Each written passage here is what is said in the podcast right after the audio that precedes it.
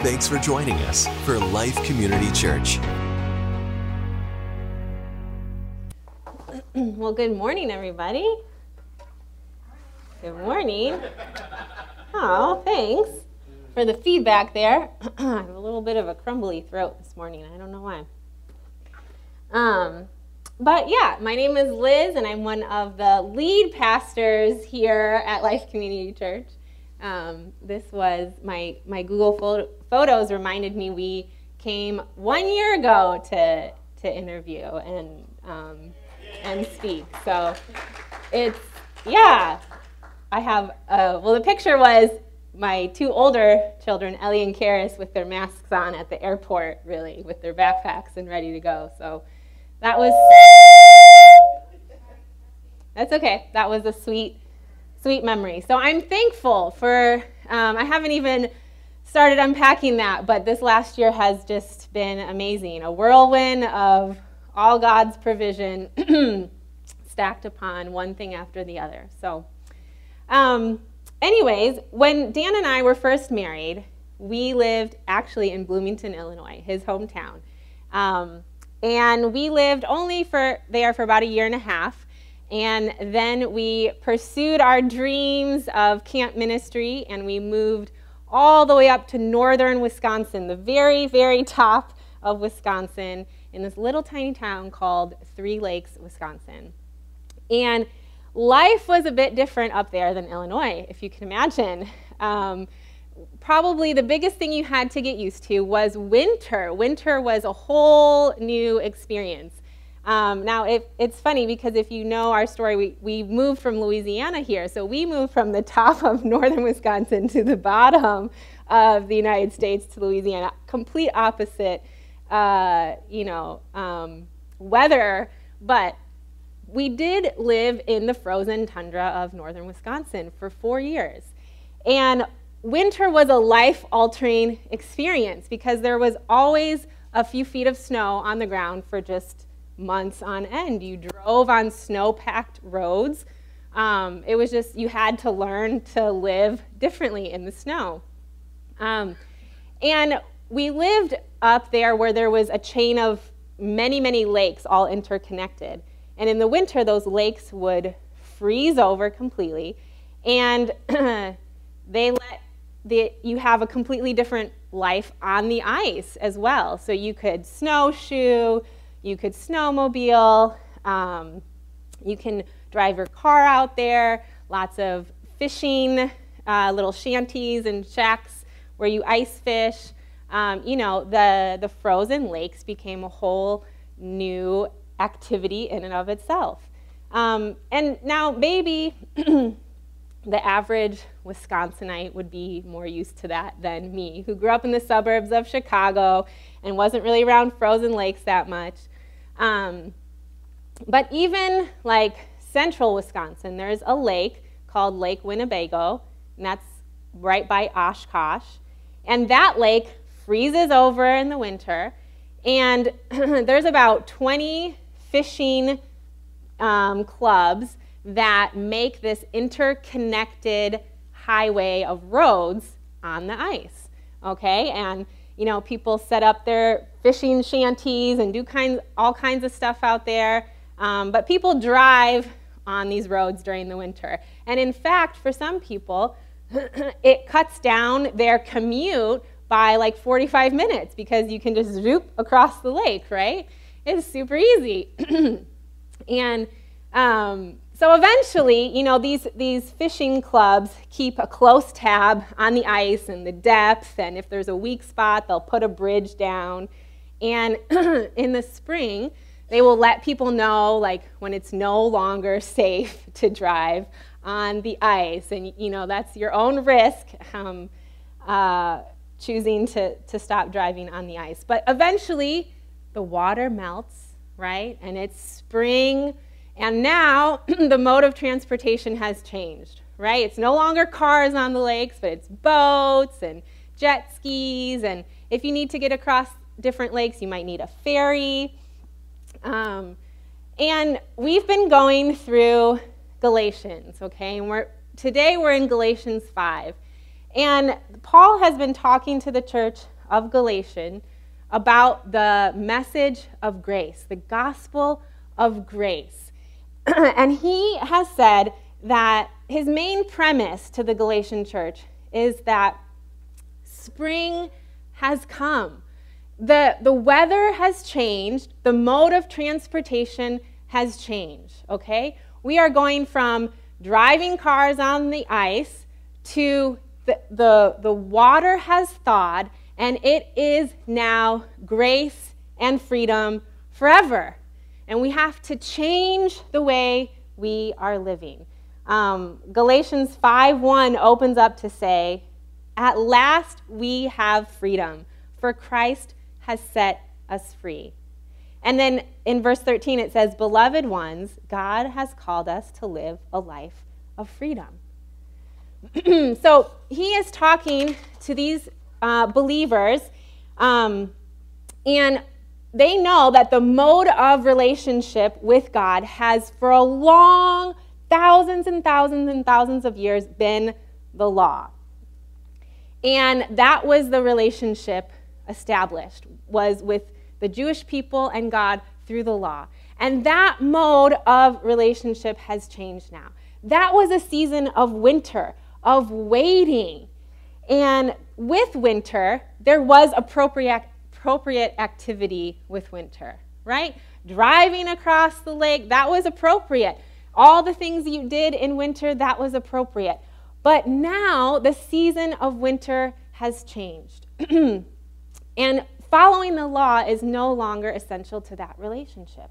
The waiting is over. The Messiah has come. He's purchased our freedom from the law with his own body and blood. And the cross is now our mark of freedom, and we're no longer slaves to the law. We're no longer slaves to uh, an obedience that we can't keep beyond our capabilities. He has set us free to live this heaven on earth kind of life, where the power of the future age, where Jesus is coming back forever, that power of that age is here now on earth through the Holy Spirit. That's the life we get to live now. It's spring, it's forever spring, and we're never going back to winter. And if you try to use the mode of winter, the, the transportation of winter, in the spring, you're just going to end up sinking that car into the water. And that's what these Judaizers were trying to do with the Galatians. They were trying to get them to use two modes for the wrong season.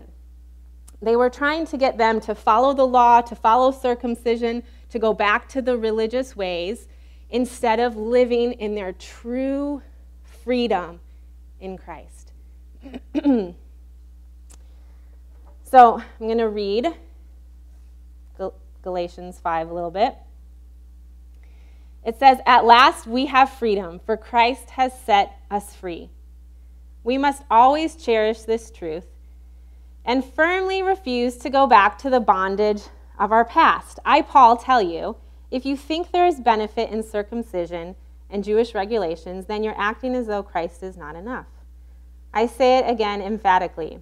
If you let yourselves be circumcised, you're obligated to fulfill every single one of the commandments and regulations of the law. If you want to be made right with God by fulfilling the obligations of the law, you have cut off more than your flesh. You have cut yourself off from Christ and have fallen away from the revelation of grace. But we have the true hope that comes from being made right with God, and by the Spirit, we wait eagerly for this hope. When you are joined to the Anointed One, circumcision and religious obligations can benefit you nothing. All that matters now is living in the faith that works and expresses itself through love. So the route to God has changed. The, the route of law and circumcision is no longer available. If you, if you follow that route to Christ, Paul is saying it's like you've fallen away from Christ. It's like you never belonged to him in the first place. You're basically saying that his his life and his death and his resurrection were, we're insufficient.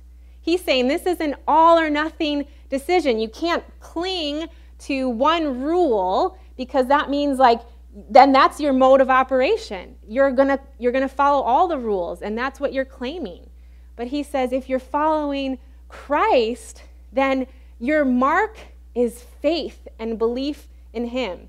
That's harder to see outwardly, right? Circumcision is this outward sign that they wanted them to follow, but faith, that's kind of fuzzy and in the gray and what does that even mean? But it's faith expressed in love.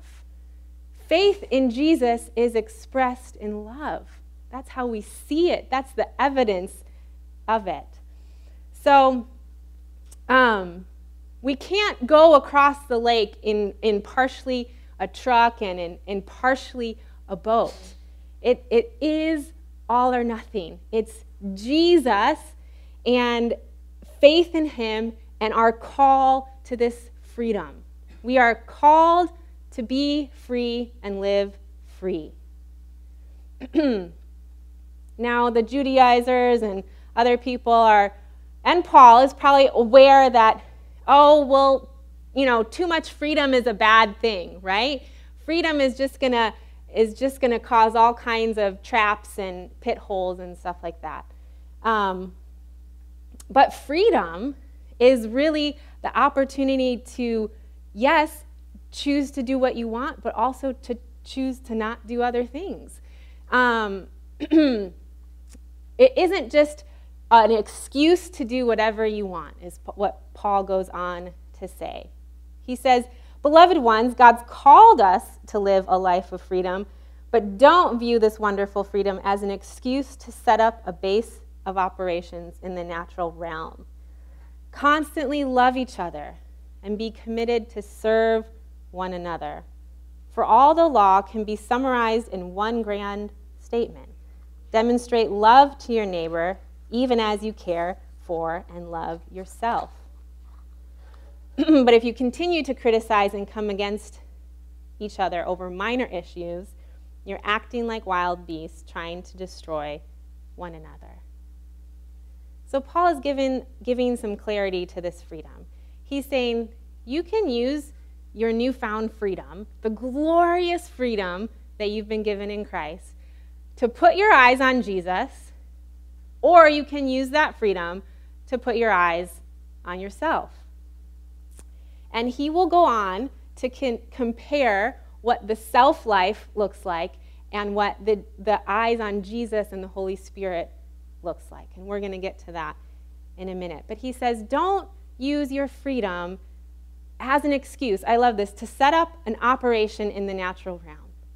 Don't use it as an excuse, but put your eyes on Jesus and serve one another in love. because the whole heart behind the law, God's whole heart behind it, is that you would love your neighbor as yourself. And that's, that's the mark, that's the expression of our faith in Jesus now.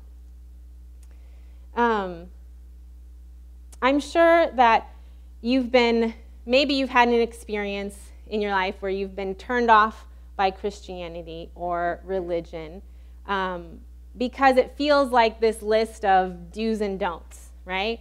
Well, if you do this, you know, you're in, and if you don't do this, you're out, and you should be constantly examining your life to see what you aren't doing and what you should be doing, and you should try to get rid of the things that are sinful and need to go, and you should try to be doing these things instead and it becomes a lot of self effort and um, uh, trying to produce this Christian life. And maybe you've been turned off by that. Maybe you've um, felt that uh, pressure of performance, and it really hasn't led to freedom in your life.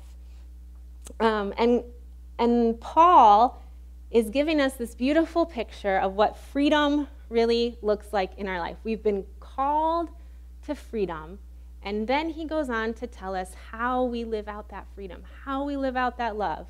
It's the Holy Spirit. We've been called to freedom, and the Holy Spirit is our victory. That's it. We've been called to this free mode of relationship with God through Jesus, through faith in Him, and the way we do it is through the Holy Spirit. He's the victory. He's our constant win. And this is what verse 16 says it says, Let me emphasize this. As you yield to the dynamic life and power of the Holy Spirit, you will abandon the cravings of your self life. When your self life craves the things that offend the Holy Spirit, you hinder him from living free within you. And the Holy Spirit's intense cravings hinder your self life from dominating you. So then, the two incompatible and conflicting forces within you are your self life of the flesh and the new creation life of the Spirit. But when you yield to the life of the Spirit, you will no longer be living under the law, but soaring above it. Soaring above it. Uh, D.L. Moody is uh, a famous evangelist. Um, and he once was speaking to a large crowd, and he held up uh, an empty glass, and he asked the crowd, you know, how can I get the air out of this glass? And someone yelled out, oh, you can suck it out with a pump, right? And he says, well, no, that would create a vacuum and then shatter the glass. And so various people gave their uh, ideas. Um, and eventually, he smiled and he picked up a, a pitcher of water and he filled the glass up. And he said, Now all the air is removed. And he went on to explain that victory in the Christian life is not accomplished by just trying to suck out sin here and there, but actually filling, being filled with the Holy Spirit. That's our victory. And that's the picture that um, Paul is going to describe here in Galatians 5 that the Holy Spirit is our victory. That, yes, there are these two incompatible forces within us the self life of the flesh, which is our sinful nature, and then the new creation life of the Spirit. And they can't occupy the same space the air and the water in the glass cannot occupy the same space. They are opposed to one another. And Paul is about to give us kind of a description of the self life. Now, it's possible that you've read these descriptions of the self life and then the fruit of the Spirit as do's, do's and don'ts, don'ts and do's, right? Here's what you're not supposed to do in your um, sinful life, and here's what you are supposed to do as the fruit of the Spirit. And it feels like a checklist, but that's not how Paul is describing it. Because remember, we're getting away from the works of religion where we're following a checklist.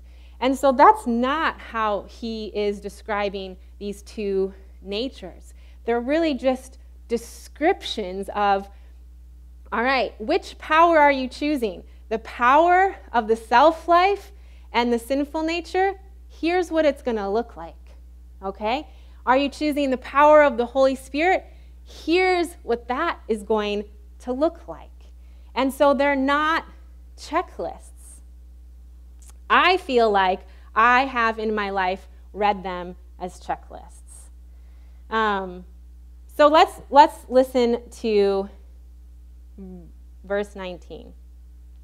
The behavior of the self life is obvious sexual immorality, lustful thoughts, pornography, chasing after things instead of God, manipulating others, hatred of those who get in your way, senseless arguments, resentment when others are favored, temper tantrums, angry quarrels, only thinking of yourself, being in love with your own opinions, being envious of the blessings of others murder, uncontrolled addictions, wild parties, and all other similar behaviors. Now, it's not an exhaustive description, right? He's just giving us um, a window into this self life. Um, that basically, without, without the Holy Spirit being our source of life and power, we gravitate towards these sinful behaviors. But the thing is, when you choose the route of freedom, when you choose to place your faith in Jesus, you have been given a new nature. The new nature is Christ. The Spirit now lives inside of us, giving us power and energy to live differently. Now, religion will use this as a checklist. Well, don't do X and make sure you're not doing Y. And if you find yourself in that list, like you just need to try harder and do better and, you know, pick yourself up by your bootstraps and do X, Y, and Z because you got to get this stuff out of your life. But Paul is getting away from those that idea altogether. He's saying freedom means that we walk in the spirit. We choose a different power source to live from.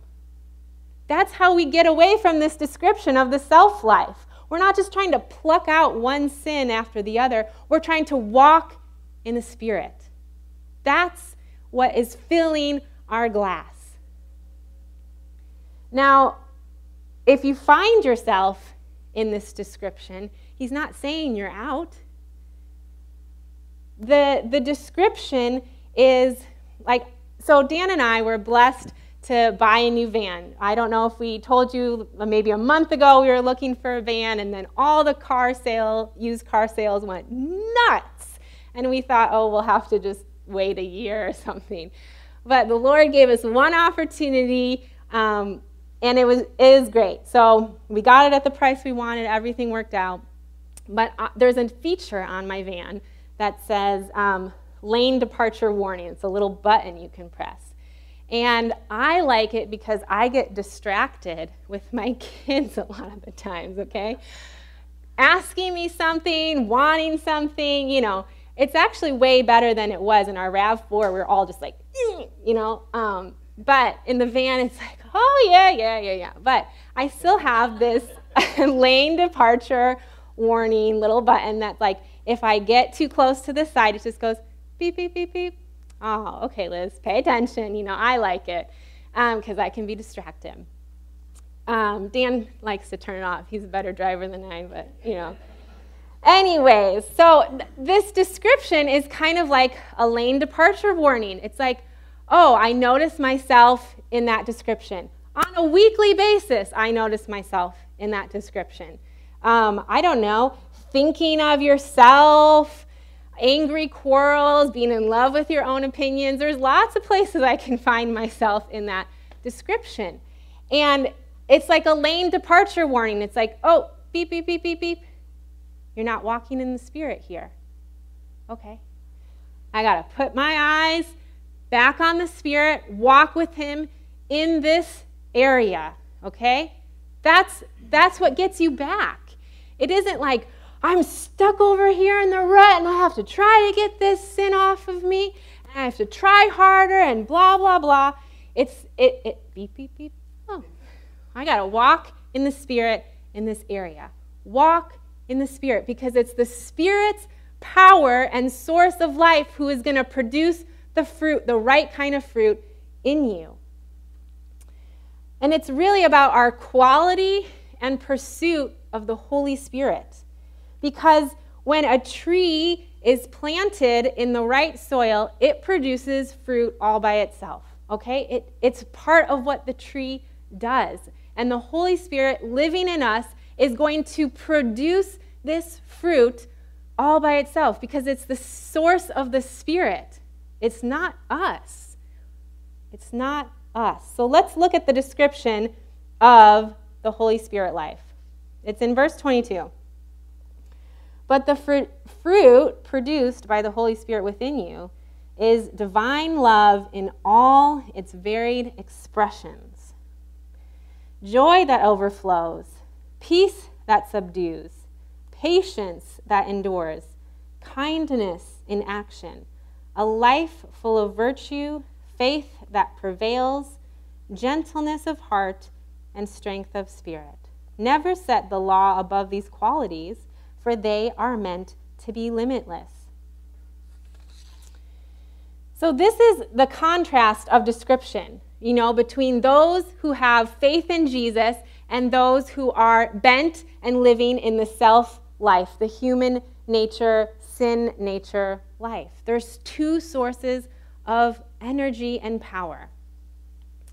Um, and it's all it's all about where we are living in our bodies, in our minds, in our hearts, in our souls. We can either live from that sin nature or we can live from our Holy Spirit, Christ nature. And it's where we derive our life from.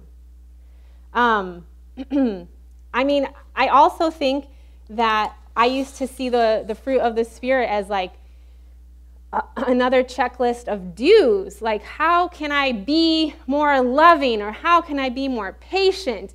And what about that person? That person's really patient. I wish I was more like them? And how can I produce that kind of patience? Well, you can't. It's not about striving and trying harder, it's walking and keeping your eyes on the Holy Spirit. And He is going to do the fruit producing. it's the Holy Spirit within us. Now, somebody else in my life, like my husband, might naturally be more of a patient pers- person. But it's not my job to sit and compare and try to produce this patience that I want to be like so that I can feel better about myself, right? It's keeping my eyes on the Holy Spirit, and He's going to produce the kind of patience in me that He wants. And it's going to look different than somebody else in my life. Um, so we cast our constant attention on the Holy Spirit. That's what Paul is telling us. You've been called to freedom, and your victory is the Holy Spirit. Your constant victory is the Holy Spirit. Walk in Him. Walk in Him. That's the only verb that he gives in this passage.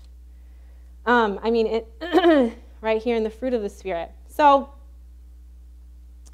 in verse 24, I love this part. It says, Keep in mind that we who belong to Jesus Christ, we've already experienced crucifixion. For everything connected with our self life was put to death on the cross and crucified with Messiah. If the Spirit is the source of our life, we must also allow the Spirit to direct every aspect of our lives. That's our victory. Our old life has been crucified with Christ we pick up our new life as resurrected believers in our new our resurrected life with him and we let the holy spirit direct every aspect of our life it seems easy enough but it is the, the journey you and i are on until he returns again. So what does walking in the spirit look like? If that's our victory what is it? What does it look like? You know, it's living in the continual presence of Jesus, bringing our constant awareness to the presence of God in our life, being God conscious throughout our days. How often can you turn your mind and your heart towards the presence of God in your life? At any given moment, you can, you can tune into Him, you can align with Him. You can listen to Him. You can just be with Him. It doesn't have to be productive, you're just with Him. And there's lots of practices that you guys know about for aligning with the Spirit and living in this victory. Reading our Bibles, right? Finding scripture that is, is speaking to us and pointing us to truth maybe memorizing that scripture, worshiping, um, being with other Christians, serving, loving. All those things align us with the Holy Spirit. But we have to be on a constant journey towards walking with the Spirit. And I mean, for me, um, I mean, you know, like we've done all these things for all these years, reading our Bible, worshiping. I mean, these are these are practices and habits that we're well aware of. Um, so sometimes you need something something new and fresh to kind of just like keep you in it, right? Um, one thing for me is as we wrap up, um, I, in my mind, I have a place, I have a few places, but one in particular that I imagine when I'm praying with Jesus, okay? And it's this beautiful green scene. There is like a, a luscious, this huge tree that we stand by. Um, there's a river. There's just like life and nature growing abundant everywhere. And I will go and pray, and I will imagine myself there in that place, and I will go back to that place when I pray with Jesus. Well, you know, walking in the Spirit, as I'm thinking about this message and I'm trying to walk in the Spirit, I have this week um, been trying to go to that place like almost in an instant when I need it, right? So instead of like waiting for my time when I'm alone and it's quiet and peaceful and enjoyable, um, I need it like in the moment when I find myself reacting and going down the way that is only going to lead to trouble. Or I find myself rumin- ruminating over a thought or just an, a string of thoughts that aren't helpful. I will stop and be like, okay, Jesus, I'm right here with you next to this tree. And what are you saying? And immediately, that negative voice goes away because it's not Jesus' voice. He isn't saying the things that are floating around in my mind. Or immediately I might see, okay, Jesus, how, you, how are you, what do you think of my daughter right now in this moment where I'm wanting to like react and, you know, let it all come flying out? Okay, Jesus, this is how you're okay. You're okay with everything in this situation. You're okay with, you know, I just recalibrate what are Jesus' thoughts, what are Holy Spirit's thoughts in this moment where I am tempted to lane departure, right? And that's that's just one thing that I've been doing lately. Instead of saving this like secret prayer place with Jesus for a nice quiet time, I'm doing it in the moment of constant life when it's berating me and I need it. Um, so I have two practical tips to, to wrap up. And um, one, my second one, is like if you think that I'm a little woohoo in what I'm saying, that's okay. But I would still challenge you to um, imagine in your own mind a place that you would enjoy to sit and pray and talk to Jesus throughout the day because Here's the thing the more we make a connection with God in our minds, the more real his presence becomes, okay? And so we do have to go to imaginative places in our minds. Jesus redeems our imagination and he gives us pictures and beautiful things in our mind to imagine with him. So if you don't have a place in your mind, think about creating one this week and let me know how it goes and visit him in that place um, this week in your mind throughout the week. So think about that and chew on it. Um, and if you already have one place, maybe create another. I have two others. I only have three, so you know I could create another place too. Um, or ask him to take you to a place. He might give you uh, a picture, an image of where he wants to meet with you. So I don't know, be creative with it. And um, then the first one, which is now the second one, uh, choose a time and place each day to meet with the Holy Spirit. So this could be short, long, with help. You know, sometimes um, I'll turn on a, a song or even like the, the Abide meditation app is really good. It kind of takes you through music and a, uh, maybe a Bible verse. Or just silence. Okay, Holy Spirit, what are you saying to me right now for this day? What's the first thing that pops in your head? What's the like what's the initial thought in your brain? A lot of times that's that's God talking to you. It doesn't take hours to listen to the Holy Spirit. You just you have the Holy Spirit and he's speaking to you. The most amazing thing is that um, the Jews, right, their, their whole center of identity and worship was the temple, right? Because that's the place where heaven and earth met in this place of God's presence. And so that was the center of their Jewish life and worship. And now the temple is us, the place of heaven and earth meeting, the power and source of life. The Holy Spirit, He's right inside of you that the, the meeting of the two, heaven and earth, is inside of us as believers. The Holy Spirit, right here. We are the temple of the Holy Spirit, and we are being built as a temple together. And so the source is in us, and we have to tune into that source if you don't want a lane departure your life. We have to walk with that source. And so each day this week, find a time and place. Holy Spirit, what are you saying? You know, maybe you write it down in your phone notes or on a piece of paper, and you'll be surprised at how much He does speak to you when you tune into Him. Because it's really easy to stay distracted, to stay busy, to stay not paying attention. Because the world just continues to happen and continues to gravitate away from God. So let me pray as we um, move into our time of worship. Uh, God, we're so thankful for your freedom that you've given us, our freedom to just be completely who we are with you. There's no shame, there's no guilt, there's no condemnation. There is free, abundant life in you.